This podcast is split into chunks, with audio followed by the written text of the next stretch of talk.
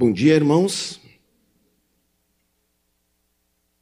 Considero um privilégio estar num culto cristão na manhã de um domingo.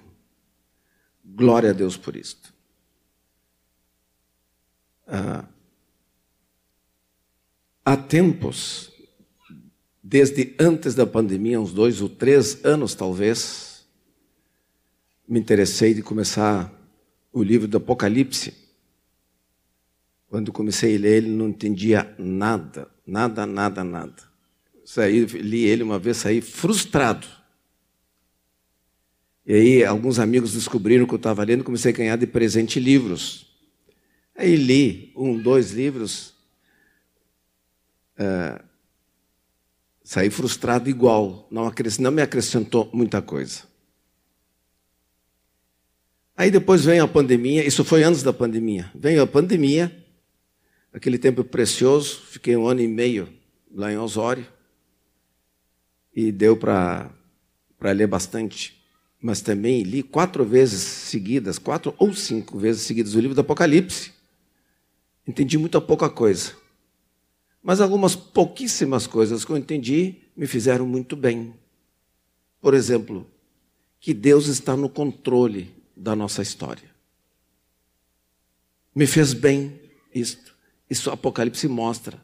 Mostra a vitória final do bem contra o mal. Me fez muito bem. Que o destino nosso é bom. Mostra Jesus atento, andando no meio da igreja. Isso me fez bem. Agora nós estamos atravessando uma fase de definição política no nosso país e no mundo.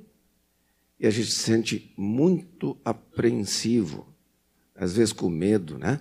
Do que, que vai acontecer no futuro. O que, que vai acontecer se ganhar este, se ganhar aquele. Nos mete medo a possibilidade de algo ou outro acontecer. E a gente começa a orar já vejo nas orações assim, já, ela já expressa né, quase que um pavor do futuro. E o Senhor falou comigo para trazer uma palavra que eu tenho aprendido com o próprio Apocalipse. Depois de um tempo lendo, né, eu comecei a compreender, entender. Né, eu vou repartir com os irmãos aquilo que o Senhor me revelou da palavra do Apocalipse. Mas não foi lendo nenhuma das interpretações clássicas, viu?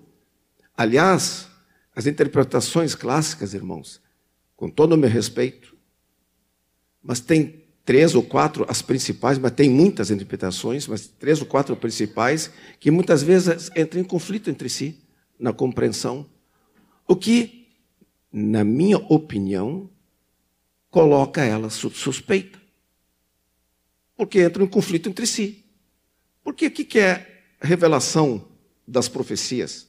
A não ser a palavra de Deus. E a palavra de Deus é uma só. Por isso parei de ler e comecei só a ler Apocalipse e orar ao Senhor que Ele trouxe algum entendimento, a porção que Ele quer que eu entenda. Aliás, em se tratando, irmãos, de revelação, de compreensão, tanto da doutrina cristã como das profecias, eu também descobri que é mais importante a gente compreender uma porção, a que o Senhor quiser, mas que seja verdadeira, do que um monte de informação toda atrapalhada e sem base bíblica. Cristianismo não é isso. Cristianismo não deixa dúvidas. Cristianismo é certeza. E a revelação, a própria palavra, no sentido da palavra, não é algo que a gente busca pela nossa inteligência ou capacidade. Mas a palavra revelação, já ela expressa, é revelar aquele que revela, aquele que detém o mistério. A ele cabe revelar ou não. Né? E a gente ora, pede, faz a nossa parte.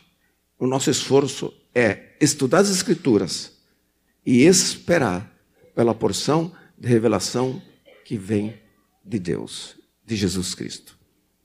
E essa porção, ela tem que ser verdadeira e coerente com as Escrituras. Nem, não tem nenhum texto de Apocalipse que não tenha absoluta harmonia com o restante da Bíblia. Eu também descobri que a linguagem figurada ela pode causar é, má compreensão, e tem muita má compreensão, mas a linguagem figurada carrega uma grande verdade. Não é porque é figurada que a gente pode se dar o luxo de entender de qualquer jeito. Eu acho isso, não, eu não acho isso, tá bom, tu respeita, tu me respeita. E a gente, não, é uma linguagem figurada, mas carrega uma verdade. Grandes verdades são trazidas nas profecias, naquelas que estão em linguagem figurada. E nós temos que entender linguagem figurada. Aliás, foi aí que deu o clique de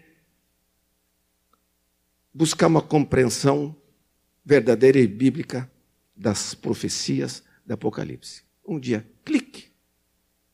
Vai para o Velho Testamento e lê Daniel. Fui ler Daniel. Lá tem, por exemplo, começa o livro ali, Nabucodonosor, teve um sonho, ele ficou muito intrigado, não entendeu nada do sonho dele, chamou alguns sábios, sábios, fala aí o sonho que a gente dá a interpretação. Não, se vocês vão saber a interpretação, então tu tem que saber o sonho. Né? Se tu tem alguma revelação, ele já, ó, esperto. Daí diz, mas como é que nós vamos saber se ninguém pode falar, uh, uh, saber alguma coisa dessas? Foi lá e castigou aqueles sábios. Ele falou: vou matar todos da Babilônia, são tudo mentiroso. Aí Daniel ficou sabendo que ia matar todo mundo, inclusive ele. Foi lá, se ajoelhou e orou ao Deus do céu. E o Deus do céu, uma noite, deu revelação para ele. Tanto do que ele sonhou, como da interpretação. Veio da onde? De Deus. Aí ele foi lá, chegou. Imperador, teu sonho foi isso, isso, isso, isso. Significa isso, isso, isso, isso. Aí deu um clique. Por quê? Porque a linguagem figurada, ela tem um significado. E esse significado das palavras usadas na linguagem figurada se repete por toda a Bíblia, de Gênesis a Apocalipse. Eu preparei algumas aqui, por exemplo. Só a título de exemplo, para a gente nos familiarizar com a linguagem figurada. Por exemplo, o que é luz na Bíblia? Significa verdade. O que é trevas? Engano, mentira. O que é fermento? Pecado. A gente pode ir se repetindo. O que é ferro? Coisa forte. Barro, coisa frágil. É. Muitas águas. É povos, é muita gente. Da onde é que eu tirei isso? Da Bíblia. Está ali, o texto do Apocalipse fala de muitas águas, depois, muitas águas são muitos povos. Isso se repete em outras partes. Às vezes sem a interpretação. O que é estrela na Bíblia? Anjo. O que é candeeiro? Igreja. Jesus no meio de sete candeeiros, né? O que é oliveira? Testemunha ou profeta. O que é serpente? Satanás, morte, veneno, ouro. Né? O que é eterno? que é bom, que não se deteriora, o que permanece eternamente é de ouro. Pedra preciosa, coisa de valor, nobre, coisa boa. Significa trono? Governo. Quando aparece a palavra trono, é governo. Segurar na mão direita significa controle. Pisar é domínio. Segurar na mão direita é ter controle. O que é cabeça? Homem que tem governo, tem autoridade. Cauda. Cauda é um mentiroso ou uma falsa profecia. Satanás arrastou uma terça parte das estrelas do céu com a sua cauda, com mentiras, com falsas profecias. O que, que é chifre? Homem influente, sem governo, mas que tem influência. O que é cidade? Sistema de coisas. Babilônia é a cidade, né? Mas representa o sistema do mundo. Jerusalém é uma cidade, representa o sistema de Deus, onde as coisas são do jeito que Deus quer. Se chama Jerusalém. Roupa branca, santidade. O que é estar vestido? Ter dignidade, merecimento. O que é nu? Indigno. E assim vai. Tem muitas e muitas, muitas outras palavras. Que, da onde que tirei? Da própria Bíblia. Aí, conhecendo essas palavras, agora a gente pode ler a linguagem figurada e começar a ent entender. Com base bíblica. Amém? E eu quero falar isso por causa das eleições, mas eu não vou falar de política. Não me atrevo, irmãos, a ocupar o púlpito para falar de política. Jesus não fez isto. Os apóstolos não fizeram isto. Tiveram aí, sob o domínio do Império Romano, na terra deles, mas ele não se envolveu com política. Mas jogaram luz sobre as trevas. Isso é diferente. É hora, irmãos, de nós jogar luz sobre as trevas que tem no mundo sendo trazidas agora por meio dos sistemas políticos. Então parece que nós vamos falar de política, mas não é falar de política. Nosso negócio não é política. Nosso negócio, como igreja, é andar pela terra, refletir a luz de Cristo e jogar luz sobre as trevas, para que a igreja não se encontre pecando contra o Senhor e sendo conivente ou participante das obras das trevas. Amém? É diferente de falar da política.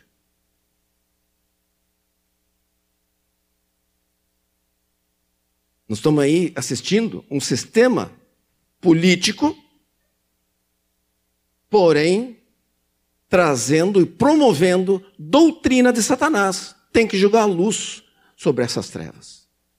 Um sistema político querendo trazer liberação das drogas,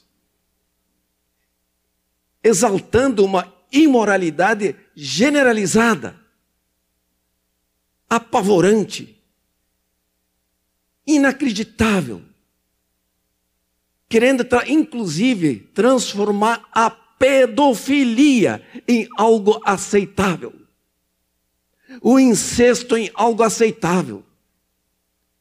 Satanás está mostrando a cara. Essa revelação do iníquo está se revelando. O que, que ele quer? Né? Outras, outras coisas até menos, né, que não estão tão famosas, não estão tanto na mídia, essas culturas, algumas culturas indígenas, que enterram crianças vivas, por causa do misticismo das suas crenças, eles acreditam que quando nascem gêmeos, um, isso é maldição. E pegam aquela criança e fazem o ritual e enterram ela viva. E ninguém pode chegar, chegar a dizer perto a Suzy aí que trabalho com índio, percebe isso. Tem outros irmãos que eu conheço, tem alguns que transformaram a vida deles no ministério para acabar com isso, de tão sensibilizados que eles ficaram com isso. Uma desvalorização do ser humano, criado à imagem e semelhança de Deus. Essas mesmas ONGs valorizam um cachorro uma árvore mais que o homem, feito à imagem e semelhança de Deus. Não é uma obra satânica? Não são trevas? E nós temos que denunciar isto, jogar luz sobre essas trevas, para nós não nos encontrar associados a estas obras do maligno. E, e, o livro do Apocalipse nos traz muita luz sobre essas coisas. Vamos começar com Apocalipse capítulo 1,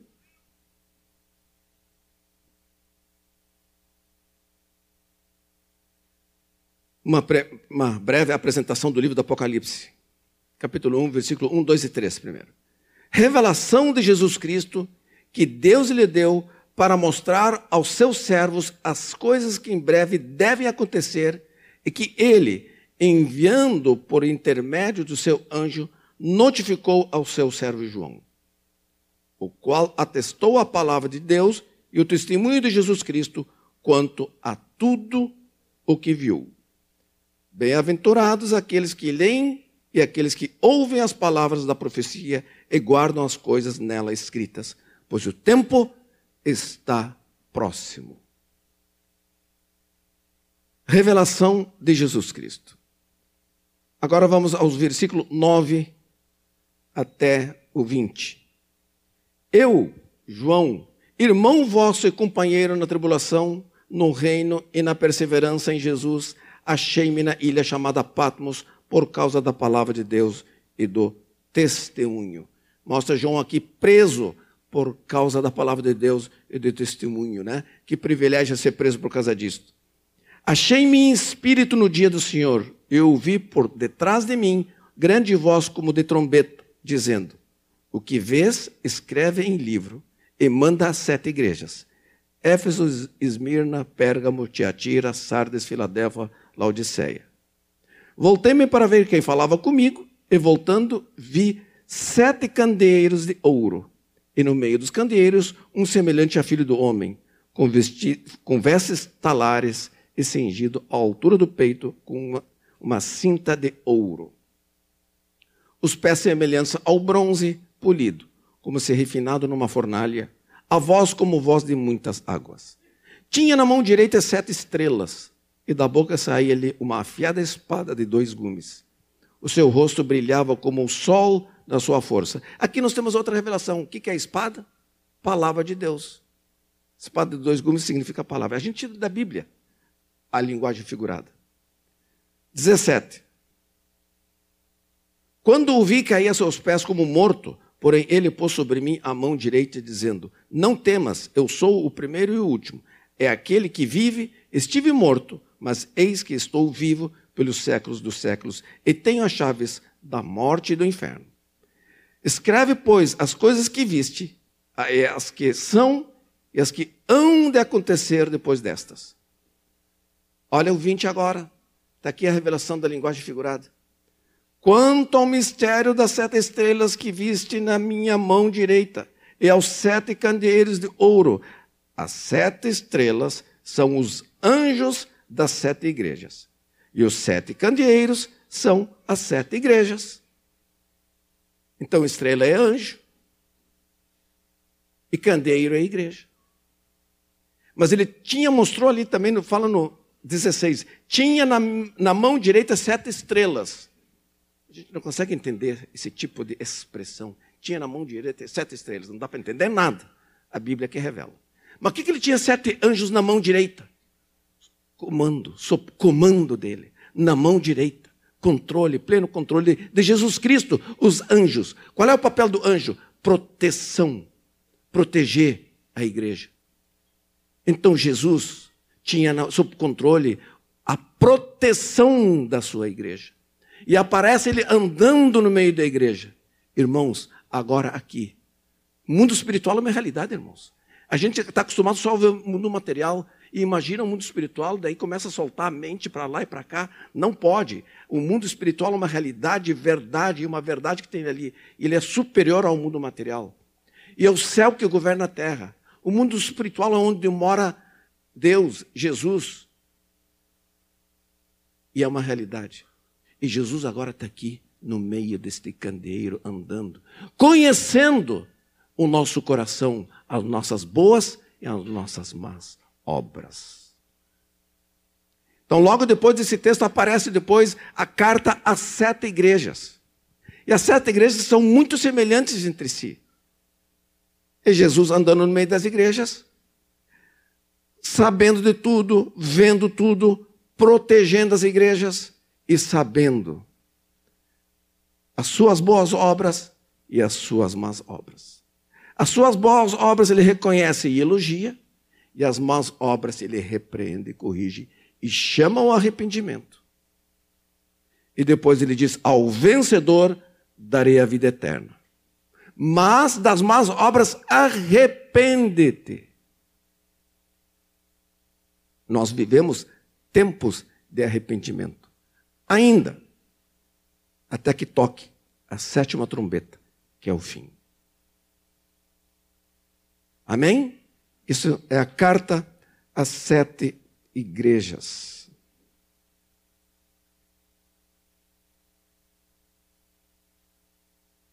E o vencedor darei que seja vestido de vestes brancas, alvejadas no sangue do Cordeiro. O que é veste branca? Santidade. Por quê? Porque foi lavada no sangue do Cordeiro. Toda linguagem figurada em perfeita harmonia com os evangelhos. Então, Apocalipse não pode ter nada contrário à doutrina cristã que já está ali na doutrina de Jesus e dos apóstolos. Mas tudo isto acontece na terra. Até agora, João está na terra. A visão dele é da terra. Jesus na terra, no meio da igreja. Não, não é verdade? Amém? Amém. Agora, nós vamos para o capítulo 4. Eu pulei as sete cartas das sete igrejas. E tudo isso ocorre com João, na visão de Jesus no meio da igreja, na terra. No capítulo 4, versículo 1 e 2, diz assim: Depois dessas coisas, olhei e eis não somente uma porta aberta no céu, como também a primeira voz que ouvi, como de trombeta, ao falar comigo, dizendo: Sobe para aqui e te mostrarei o que deve acontecer depois dessas coisas. Imediatamente me achei em espírito, e eis armado no céu um trono, e no trono alguém sentado. Aqui, no capítulo 4, mostra João sendo chamado para subir para o céu. Aí quando ele chega no céu, a primeira coisa que ele vê, o quê? Um trono. E alguém sentado no trono. A primeira coisa do céu revelada para nós, irmãos, que no céu tem um governo e um governador lá no céu que governa sobre todo o universo. Só essa revelação já nos tira o medo do resultado das eleições. Ganhe quem ganhar, o universo tem um governador. Amém, irmãos? E alguém sentado no trono. Capítulo 5 versículo 1. Vi na mão direita daquele que está sentado no trono um livro, escrito por dentro e por fora, de todo selado com sete selos. Vi também um anjo forte que proclamava em grande voz: Quem é digno de abrir o livro e lhes atar os selos? Ora, nem no céu, nem sobre a terra, nem debaixo da terra, ninguém podia abrir o livro, nem mesmo olhar para ele. E eu chorava muito, porque ninguém foi achado digno de abrir o livro, nem mesmo de olhar para ele. Todavia, um dos anciãos me disse: Não chores. Eis que o leão da tribo de Judá, a raiz de Davi, venceu para abrir o livro e seus sete selos. Amém. Aí João chega no céu, vê um trono e alguém sentado no trono. E esse alguém tinha um livro na mão, na mão direita. O que é livro na Bíblia, na linguagem figurada? Significa história. Ele tinha história na mão direita. Só que esse livro estava escrito por dentro e por fora. O que significa escrito por dentro e por fora? Por fora, é a história do mundo material. Por dentro, é a história do mundo espiritual. Tanto que os sete selos vão revelando as coisas espirituais, do mundo espiritual. Não fala mais do que está escrito por fora, porque a gente conhece a história do mundo. Escrito por fora. Agora, escrito por dentro tem que ser aberto os selos, um por um, para a gente saber a história do mundo espiritual. Claro que uma porção dela, aquela que aprove ao Senhor nos revelar. Porque tem coisas que o Senhor não quer nos revelar. Lembram? Falou para João: essas coisas que tu viu, não escreve. Isso não é para escrever. Então, o Senhor está nos revelando uma parte da história do céu. Como é que funciona? O que, que mostra ali? Vamos falar de algumas coisas que a abertura dos sete selos nos revelam, de uma maneira geral.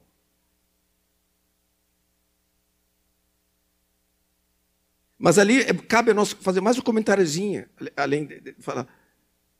vi um anjo forte que proclamava gritando: Quem é digno de abrir o livro e desatar os selos? O que, que é digno? Merecedor que está à altura de revelar as coisas que estão no céu. Quem é que está à altura de fazer isso? Não foi achado ninguém, nem na terra, nem debaixo da terra, ninguém. Só o leão da tribo do Judá pode desvendar, abrir o selo e desvendar a história do mundo espiritual. Por isso, só ele pode. E João chorou, ah, não vamos conseguir saber nada nunca, porque ele tinha fé no mundo espiritual. E chorou, calma, tem um que pode desvendar tudo isso. Jesus.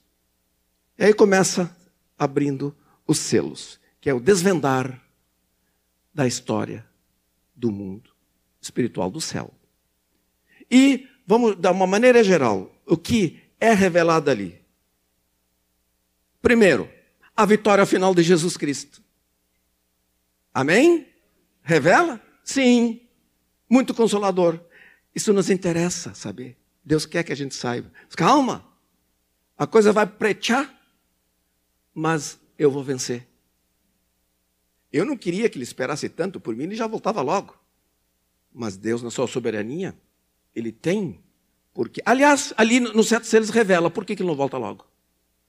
Revela, o livro do Apocalipse revela e diz por quê. Lembram quando as testemunhas, os mártires lá dizendo: Senhor, até quando tu vai aguentar essa injustiça?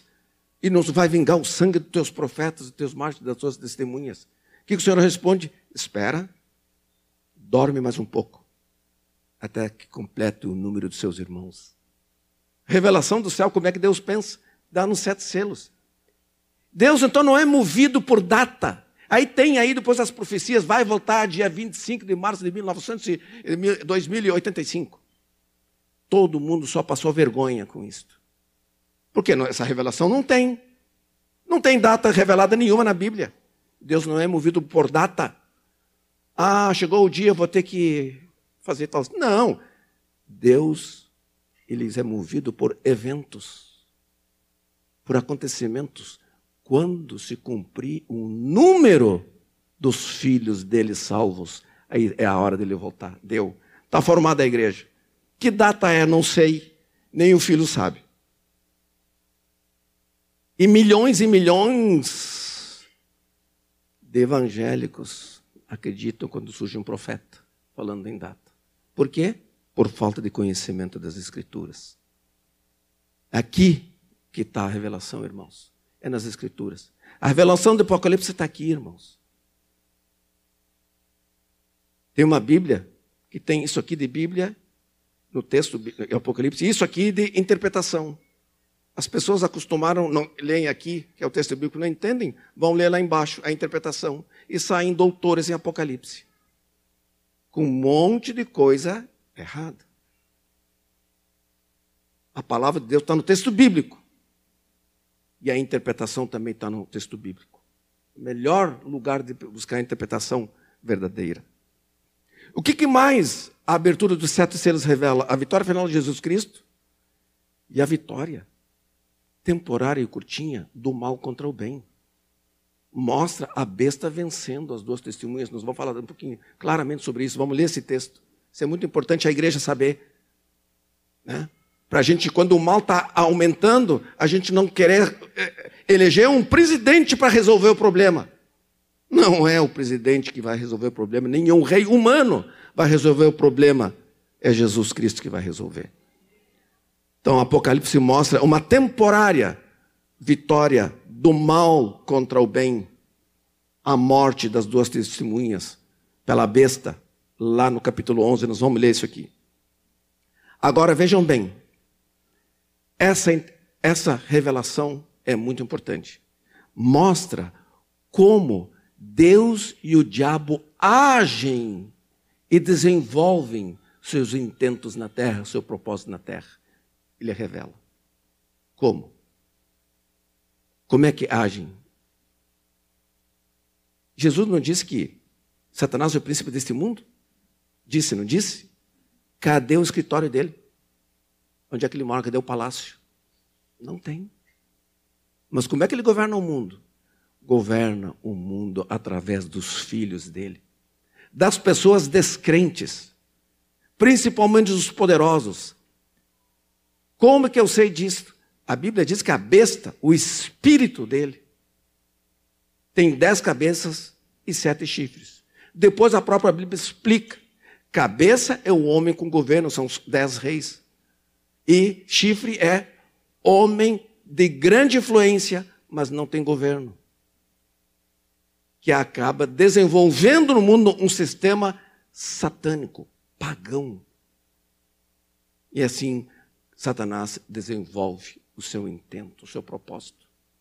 E Deus, como é que age?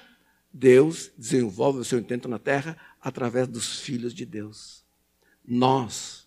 Por isso que nós temos que estar conscientes das profecias, da doutrina cristã e termos uma doutrina saudável. Para a gente não se achar associado à obra das trevas, irmãos.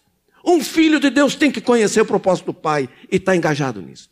Isso é uma questão de vida ou morte. A igreja não é um clube.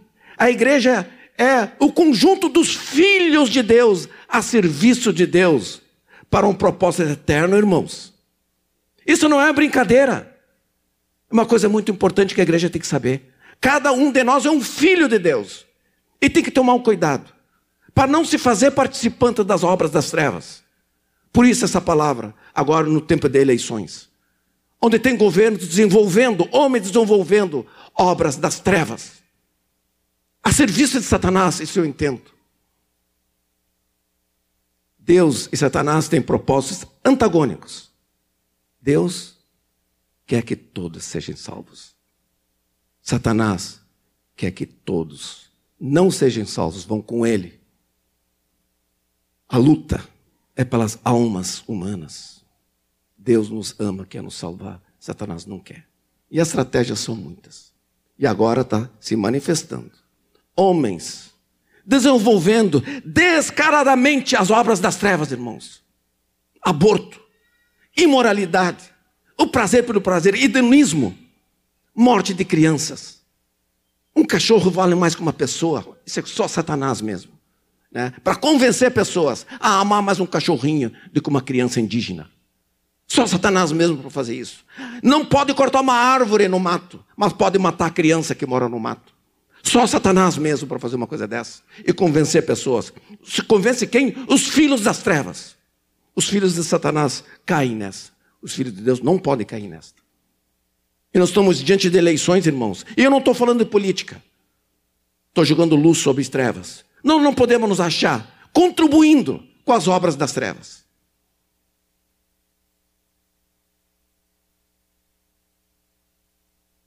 Como é que Satanás e o diabo agem através de pessoas, dos seus filhos, os filhos de Deus e os filhos do diabo. E o meio é o sistema, é a cidade. E aí, na linguagem figurada, esse sistema de coisas do mundo é chamado de Babilônia. O que é Babilônia? É uma cidade, mas figuradamente uma cidade que traduz o sistema de coisas que nós temos aqui. A cultura, as artes, o cinema, a TV, a música, o comércio, a política, a economia, a moda e até uma parte da ciência, etc, etc. Isso forma o sistema do mundo que faz com que o mundo exista. O trabalho, né? Isso tudo é o sistema, é a cidade. E onde acontece a vontade de Deus, chama Jerusalém. Mas nós sabemos que o mundo é chamado de Babilônia. Então nós temos cuidado, muito cuidado quando a gente se, se move dentro desse sistema. Por exemplo, irmãos, as artes. Hoje, as, vocês estão vendo, né? As coisas, esse anúncio agora. Ah, é arte, é arte. Os fascistas não querem arte. Arte? Vocês viram no museu aqui em Porto Alegre aconteceu? Um homem nu e umas criancinhas lá olhando, apalpando. Que isso? Satanás se metendo através da arte. Mentira, trevas. E nós temos que denunciar as trevas. Mas se mete também através do comércio, da política, querendo aprovar leis anticristãs, leis anti os valores e os princípios cristãos. Satanás está se metendo na política fortemente nos últimos tempos, na economia, na moda. Moda. A sensualidade provocando, desenvolvendo a sexualidade mais fora da medida, dos limites estabelecidos por Deus, provocando rapazes e moças, através da moda de uma vestimenta indigna, expondo aquele que não era para ser exposto. É moda, então pode. Satanás enganando as pessoas que não têm o selo de Deus na fronte.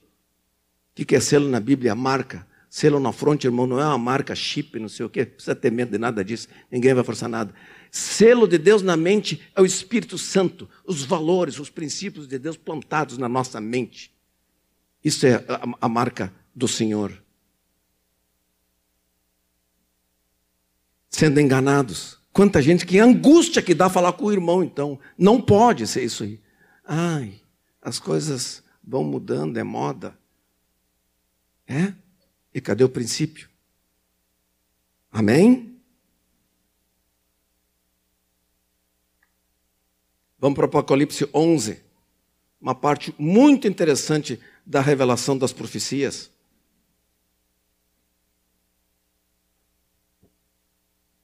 Foi-me dado, aqui capítulo 11, Apocalipse capítulo 11. Foi-me dado um caniço, semelhante a uma vara, e também me foi dito: dispõe-te e mede o santuário de Deus e o seu altar e os que nele adoram. O que é medir na Bíblia? É julgamento. Mas deixa de parte o ato exterior do santuário e não o messas. Que coisa mais linda isso aqui. Porque foi ele dado aos gentios. Estes, por 42 meses, calcarão aos pés a cidade santa. Bom, aqui, quando a gente lê o Apocalipse, a gente fica interessado, o que é 42 meses? E não se atenta que Deus manda medir o santuário, mas o ato exterior foi dado aos gentios, não mede. Não julga. Sabe que tem muita coisa. Por quê? Porque é tempo de misericórdia. Se ele medir, ele rala todo mundo. Então não mede o santuário exterior onde estão os gentios porque senão vou ter que apagar todo mundo. Né? Está todo mundo em pecado. É tempo de misericórdia, é tempo de arrependimento, não é, não é para julgar. Não é para medir, quer dizer, não é para julgar. Da onde é que eu tirei isto? Da Bíblia. Medir é julgamento. Né? Depois aparece lá no final do Apocalipse Jesus medindo a cidade santa com uma vara de ouro. Quer dizer, ó, a medida justa né? Entendem as coisas bonitas que tem aqui? E se atento, o que significa 42 meses? Quando que é 42 meses? Calcula, calcula, calcula. Não sei. O que é 42 meses? Não sei. O Marcelo talvez saiba. Né? Versículo 3. Darei as minhas duas testemunhas que profetizem por 1260 dias, vestidas de pano de saco. São estas as duas oliveiras e os dois candeeiros que se acham em pé diante do Senhor da terra. Se alguém pretende causar-lhes dano, sai fogo da sua boca e devora os inimigos. Sim, se alguém pretender causar-lhes dano, certamente deve morrer. Elas têm autoridade para fechar o céu, para, não, para que não chova durante os, os dias em que profetizarem. Tem autoridade também sobre as águas, para convertê-las em sangue, bem como para ferir a terra com toda a sorte de flagelos, tantas vezes quanto elas quiserem. O que, significa isto? Não sei. Essa parte eu não sei. Amém. Aceito. Não tem que inventar nada. A porção que eu sei, eu vou compartilhar com os irmãos. Esse versículo 6 está difícil para mim. Sete. Quando tiver então concluído o testemunho que devem dar, a besta surge do abismo, pelejará contra elas e as vencerá e matará. E o seu cadáver ficará tirado na praça da grande cidade, que espiritualmente se chama Sodoma e Egito, onde também o seu Senhor foi crucificado. Então, muitos dentre os povos, tribos, línguas e nações contemplam os cadáveres das duas testemunhas por três dias e meio. Quanto é que é dez dias? Não sei, mas é um tempo breve e não permitem esses cadáveres sejam sepultados. Os que habitam sobre a terra se alegram por causa deles. realizarão festas, enviarão presentes uns aos outros, porquanto esses dois profetas atormentaram os que moram sobre a terra. Mas depois de três dias e meio, um espírito de vida, vindo da parte de Deus, nelas penetrou, e eles se ergueram sobre os pés. E aqueles que os viram, sobreveio grande medo. O que quer dizer tudo isto? Desculpe, irmãos, aqui, eu só chamo a atenção para algumas coisas que eu não sei. Por quê? Porque a gente que não sei, não sei. A porção que eu sei, eu tenho que me preocupar com ela que seja verdadeira. Aqui está falando que a besta, eu não queria que fosse assim. Se levanta e mata as duas testemunhas. Quem são as duas testemunhas? Está aqui, dois candeeiros. O que é candeeiro e igreja? Mas como duas igrejas você tem uma só? Os dois candeeiros que fala aqui são o povo da antiga aliança e o povo da nova aliança. E a gente pode testemunhar o povo da antiga, um dos candeeiros está morto. Israel está morta espiritualmente. Não produz nada. Não tem vida. Não crê em Jesus. Não tem nada para oferecer para o mundo em termos espirituais. Está completamente morto. É uma testemunha. Não é verdade? E o mundo festejou quando eles morreram. Deram presentes entre si. E o cadáver das duas testemunhas fica estendido. E não permitem que enterrem. Por quê? Porque igreja morta, um cadáver é uma igreja morta, sem vida, sem testemunho. Interessa para o mundo. O mundo não quer que enterre. Não é para retirar. Deixa o cadáver aí. Isso pode. O sistema religioso pode. Agora, uma igreja viva, com testemunho, com espírito, atormenta o mundo. Essa não mata. Aí mata é deixar o sistema religioso sem vida. Fizeram isso com os judeus já. E vão fazer por a igreja por um tempo, parece. Eu não queria. Se fosse eu, disse, Senhor, não. Se eu vou orar agora, como a gente faz as orações aí, eu quero, vou mandar no Senhor. Senhor, não faz isto. Segura a testemunha. Não deixa a testemunha morrer. Está profetizado. Outra coisa, irmãos. Falando nisso, pegando o gancho da oração. Nós temos que cuidar da nossa oração, irmãos. A gente não pretende com a nossa oração mudar as profecias. Cuidado. Aliás, como é que começa a oração que Jesus ensinou? Pai nosso, que estás no céu, santificado seja o teu nome, venha a nós o teu reino, seja feita a tua vontade, tanto na terra como no céu. Primeira coisa na oração é saber com quem está falando. É com o Deus do céu. Então, cuidado, a tagarelice. Qualquer palavra dita, precipitadamente, sem pensar. Cuidado com a oração. A oração é um recurso precioso dado por Deus para nós entrar na presença dEle e falar com Ele. Derramar nosso coração. Não faz qualquer coisa dessa fala, desse momento de fala, quando está falando com o Pai do céu. Segundo aspecto da base da oração cristã é: seja feita a tua vontade, tanto na terra como no céu. Essa é a base da oração cristã, irmãos. Não é brincadeira.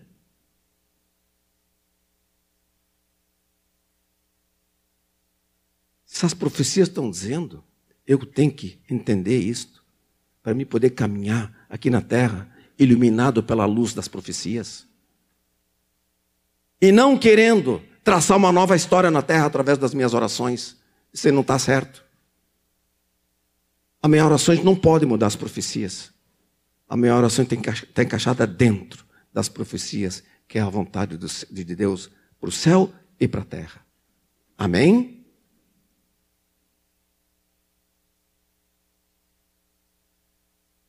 Vai chegar um tempo que a igreja vai ficar. Até Jesus falou. É coerente com o resto do evangelho? Sim. Jesus, quando, quando ele falou assim: quando eu voltar, será que eu vou encontrar fé na terra? Mas Deus, no seu poder, no seu infinito poder, onisciência, eu sei que Ele tem o jeito dele. Né? E isso vai acontecer? Vai. Ah, quando está falando isso, está em que trombeta? Está na sexta trombeta. Essa profecia está na sexta trombeta. Logo antes da. Logo, pouco antes da sétima. O que é a sétima trombeta? A volta de Jesus. Né? Lembram da sétima trombeta? Até deixei separado aqui. 1 Tessalonicenses 4, 16. Porquanto o Senhor mesmo, dada a sua, sua palavra de ordem, ouvida a voz do arcanjo, ressoada a trombeta de Deus, descerá dos céus, e os mortos em Cristo ressuscitarão primeiro. Aqui é a sétima trombeta. Como é que eu sei? É só ler a sétima trombeta em Apocalipse. E aqui, a morte das duas testemunhas é na sexta trombeta, é no fim dos tempos. E nós estamos aqui no fim dos tempos. Coração dos irmãos confirma? Estamos no fim? Pela ascensão do mal e tantos outros sinais ditos pelo próprio Jesus? Sim. Então o que nós temos que fazer agora? Nos abrigar debaixo das asas de Jesus. Limpar, lavar nossas vestes no sangue do Cordeiro. E nos conscientizar do nosso papel como igreja. Não é ganhar politicamente, não são vitórias políticas que é a solução. Nós temos que desenvolver o nosso papel como igreja, que é o papel de Jesus Cristo. Testemunhar o testemunho de Jesus e pregar a palavra de Deus. E salvar almas através do nosso testemunho. Por isso, irmãos, é tão importante uma vida santa, um proceder reto, para que a nossa palavra possa ser ouvidas. Porque cristão sem testemunho, a sua palavra não tem alcance, perde o valor da palavra e não é ouvido. Para nós sermos ouvidos, nós temos que ter uma vida reta diante de Deus, que as pessoas possam olhar para nós e nós incomodá-las, atormentar a terra com a retidão da nossa caminhada. Um cristão tem que ter uma vida reta, uma caminhada reta, para que possa ser ouvido e o testemunho dele não fique infrutífero. Porque cristão sem vida reta é nada, não serve ao Senhor, as suas palavras ficam vazias. Não pode sair pregando por aí e ter uma vida torta. É desonra para o Senhor, é infrutífera a palavra. A palavra, para ter poder ou alcance, tem que sair de uma boca de um filho de Deus com bom testemunho. Amém?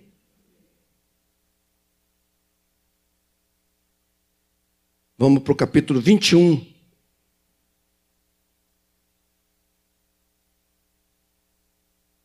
A Nova Jerusalém.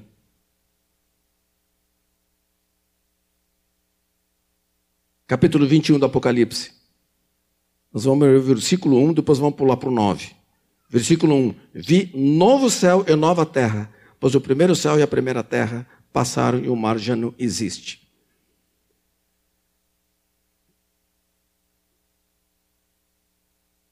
O que, que seria o novo céu e a primeira terra e a nova terra? Será que Deus vai destruir a terra? Não, não tem coerência com a Bíblia, porque a Bíblia diz: ai daqueles que destroem a terra. Creia que a terra não é destruir a terra e destruir o céu e fazer novo. Eles não têm culpa do mal. A natureza. O que vai ser destruído é o sistema da terra e vai ser um novo sistema da terra. Essa é a nova Jerusalém que desce do céu. É um novo jeito do mundo ser. Nós vamos ler daqui a pouquinho. E o novo céu, como novo céu? Vai ser novo o que tem no céu. Os demônios e os satanás vão ser presos, não vão fazer mais parte do céu. Vão sair vão ser presos no lago de fogo. Vamos ler o versículo 9. Então vem um dos sete anjos, que tem as sete taças cheias dos últimos sete flagelos, e falou comigo, dizendo: Vem, mostrar-te-ei a noiva, a esposa do cordeiro. E me transportou em espírito até uma grande e elevada montanha e me mostrou a santa cidade, Jerusalém, que descia do céu da parte de Deus a qual tem a glória de Deus. O seu fulgor era semelhante a uma pedra preciosíssima, como pedra de jaspe cristalina. Tinha grande e alta muralha, doze portas, e junto às portas, doze anjos, e sobre elas nomes inscritos, que são os nomes das doze tribos dos filhos de Israel. Apocalipse faz referência muitas vezes ao povo da antiga aliança e à nova aliança, como Jesus validando as duas alianças. 13. Então tinha 12 portas, né? Três portas se achavam a leste, três ao norte, três ao sul e três ao oeste. A muralha da cidade tinha 12 fundamentos estavam sobre estes os doze nomes dos doze apóstolos do Cordeiro. Aquele que falava comigo tinha por medida uma vara de ouro para medir a cidade, as suas portas e a sua muralha. A cidade é quadrangular, de comprimento e largura iguais, e mediu a cidade com a vara até 12 mil estádios. O seu comprimento, largura e altura são iguais. Mediu também a sua muralha, 144 côvados, medida de homem, isto é, de anjo. A estrutura da muralha é de jaspe, também a cidade é de ouro puro, semelhante a vidro límpido. Os fundamentos da muralha da cidade estão adornados de toda espécie de pedras preciosas. O primeiro fundamento é de jaspe, o segundo de safira, o terceiro de calcedônia, etc. Versículo 21.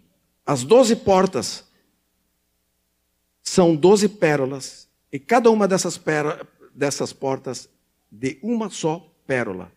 A praça da cidade é de ouro puro, como vidro transparente. Amém. Nova Jerusalém é um novo sistema. Como é que vai acontecer uma nova terra? É Bolsonaro e o Trump juntos unidos. Né? Não, desce do céu, irmãos. É do céu que vai descer um mundo perfeito, a nova Jerusalém, que vai ser destruído esse sistema de coisas satânicas, anticristão, pagão, cheio de pecados, e vai descer adornada de ouro. Vamos lá. Essa cidade começa a falar de uma muralha com pedra de jaspe. Sabe que na antiguidade, no tempo que foi escrito isso, jaspe era a pedra mais preciosa que tinha. Hoje, jaspe é uma pedra semi-preciosa. Ali em Soledade tem Minas, pode encontrar jaspe. Hoje é semi-preciosa. Mas naquele tempo era a pedra mais preciosa e mais cara que tinha. Né? Então a muralha é toda de jaspe. E essa, essa cidade tinha 12 portas. Tinha uma muralha de 144 côvados. O que, que é um côvado? Côvado é mais ou menos isso aqui. Daqui até aqui, tá daqui da ponta do cotovelo até a ponta do dedo. Mais ou menos 50 centímetros. Então, a, a muralha tinha o quê? 72 metros de altura e era forte, de, preciosa e de uma pedra muito dura e forte, jaspe. Mas a cidade tinha 12 portas. Ou seja, era uma cidade intransponível. Jerusalém também é, representa, na linguagem figurada, o reino de Deus. Não se pode entrar de qualquer jeito. Não dá para pular um mulo. Não dá para furar a parede. É duro. Mas tinha 12 portas. Se quer entrar nessa cidade, tem que ser pela porta. A muralha é intransponível, mas tem 12 portas bastante porta. Três ao sul, norte, leste e oeste, ou seja, para tudo quanto é lado tinha porta. Para todos os povos, para quem quiser entrar, entra, mas pela porta. E a porta, aqui também tem um mistério, tinha que ser os apóstolos, Jesus. Mas foi, estava escrito o um nome das doze tribos de Israel. Por quê? Porque representa aliança. Só se entra nessa cidade quem tem aliança com Deus. Não é de qualquer jeito. Não é porque quer. Não dá para pular o muro. Tem que ser pela porta da aliança para entrar nessa cidade. Ela tem portas para tudo quanto é lado. Para quem quiser entrar. Para todos os povos, línguas e nações. Significa os quatro pontos cardeais. Mas tem que ser através da aliança. Aí, essa cidade.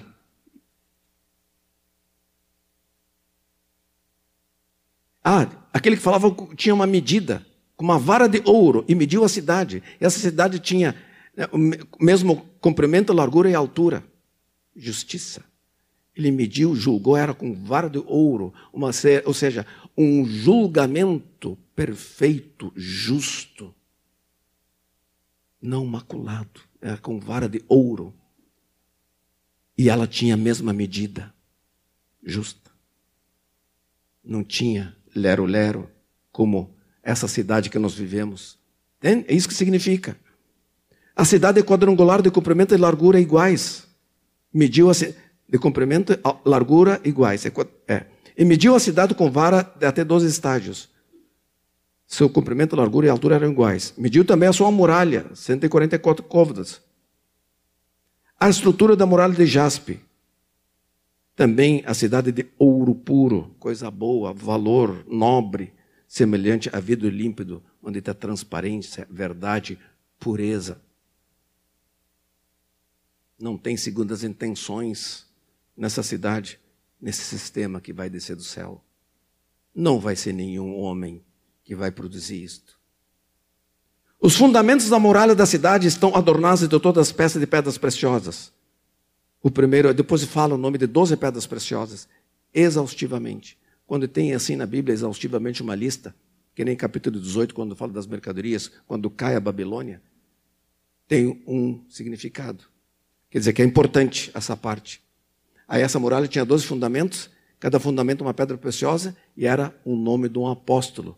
São 12 pérolas. E essas 12 pérolas vêm de uma. 12 pérolas. Os apóstolos vêm de uma, Jesus. Então essa cidade tem qual é o fundamento dela? A verdade, a palavra de Deus, a doutrina de Jesus dos apóstolos. Isso sim é cidade justa que vai descer do céu. Não vai ser homens que vão produzir essa cidade, irmãos. Não vai ser homens que vão produzir essa cidade na terra. Essa cidade desce dos céus. Isso que Apocalipse está falando. Essa revelação que está sendo trazida aqui. Amém? Agora, para encerrar, eu vou falar um pouquinho de política, mas não é política. Tenho suficiente temor para não ocupar o púlpito para fazer campanha ideológica, de jeito nenhum. Vamos ler uma partezinha do capítulo 2 do Apocalipse agora, para encerrar.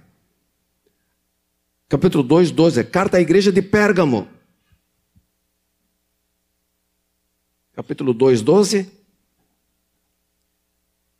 Ao anjo da igreja de Pérgamo escreve: Estas coisas diz aquele que tem a, a espada afiada de dois gumes. Conheço o lugar em que habitas, onde está o trono de Satanás, e que conservas o meu nome e não negaste a minha fé. Ainda nos dias de Antipas, minha testemunha, meu fiel, o qual foi morto entre vós, onde Satanás habita.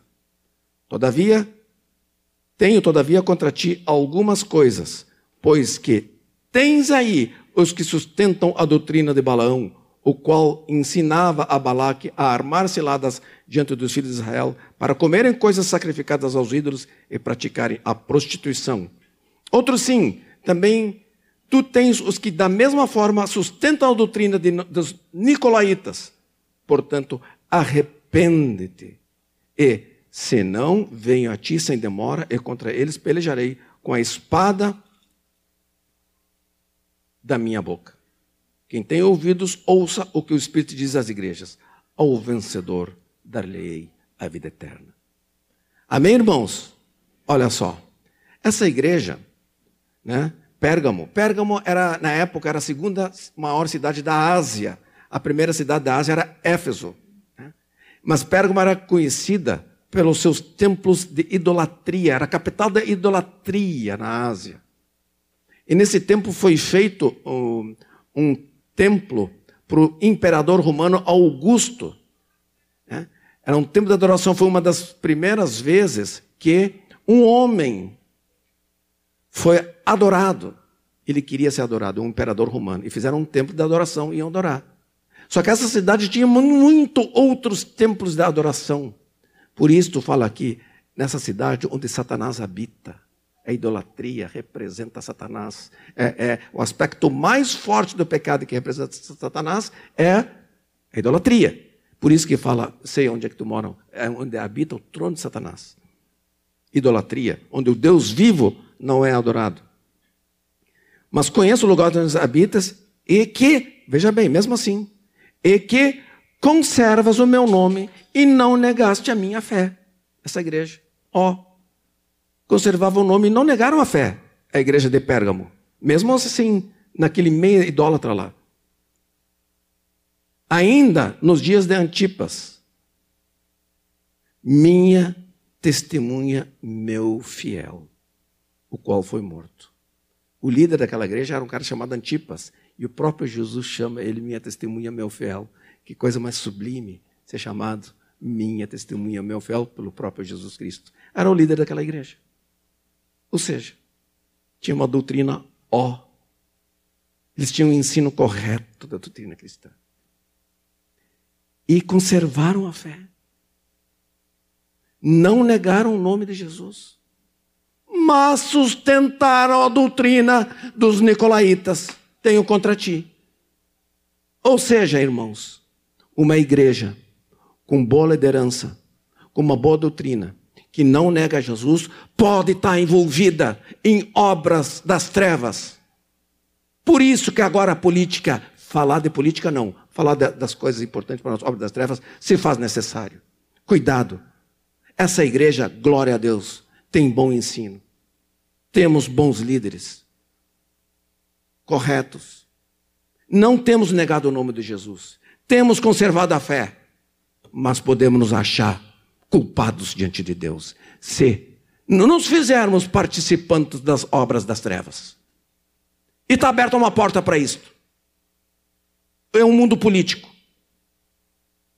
Temos, eu não estou fazendo campanha para ninguém, longe de mim. Você estaria pecando se estivesse fazendo campanha. Mas vejo de um lado do espectro político Satanás estendendo seus tentáculos, doutrinas anticristãs tomando forma e volume, e nós não podemos fazer parte disto porque estaríamos sendo colaboradores das obras das trevas e seríamos culpados diante de Jesus Cristo. O papel da igreja não é fazer campanha. Glória a Deus que nessa igreja nunca o púlpito foi usado para isto. Nunca. Mas agora, nesse tempo de fim, se faz necessário jogar luz sobre as trevas, o que está sendo feito aqui. Cuidado, funcionário público.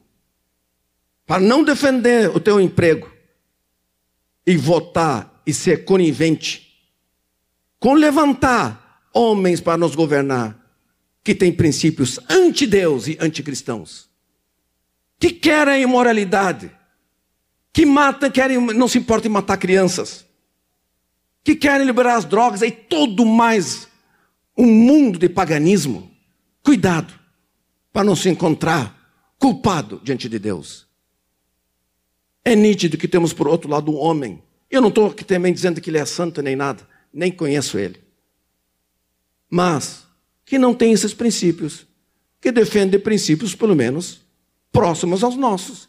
Se ele é cristão, não vou fazer nenhum julgamento aqui. Não vou dizer que não. Não cabe a mim dizer que não. Não sei. Mas não é por isto. Se ele é cristão ou não. Não é essa a questão. Nós estamos escolhendo um governante. Mas um governante descaradamente anti-Deus. E não só ele, todo o sistema que ele sustenta. Nós podemos nos encontrar culpados diante de Deus, irmãos. Isso não é política. Isso é jogar a luz sobre as trevas. Denunciar as obras das trevas que estão tomando conta. A igreja não pode se encontrar culpada com isto. Cúmplice das obras das trevas e do paganismo. Que Deus abençoe a cada um de nós. Em nome de Jesus. Amém.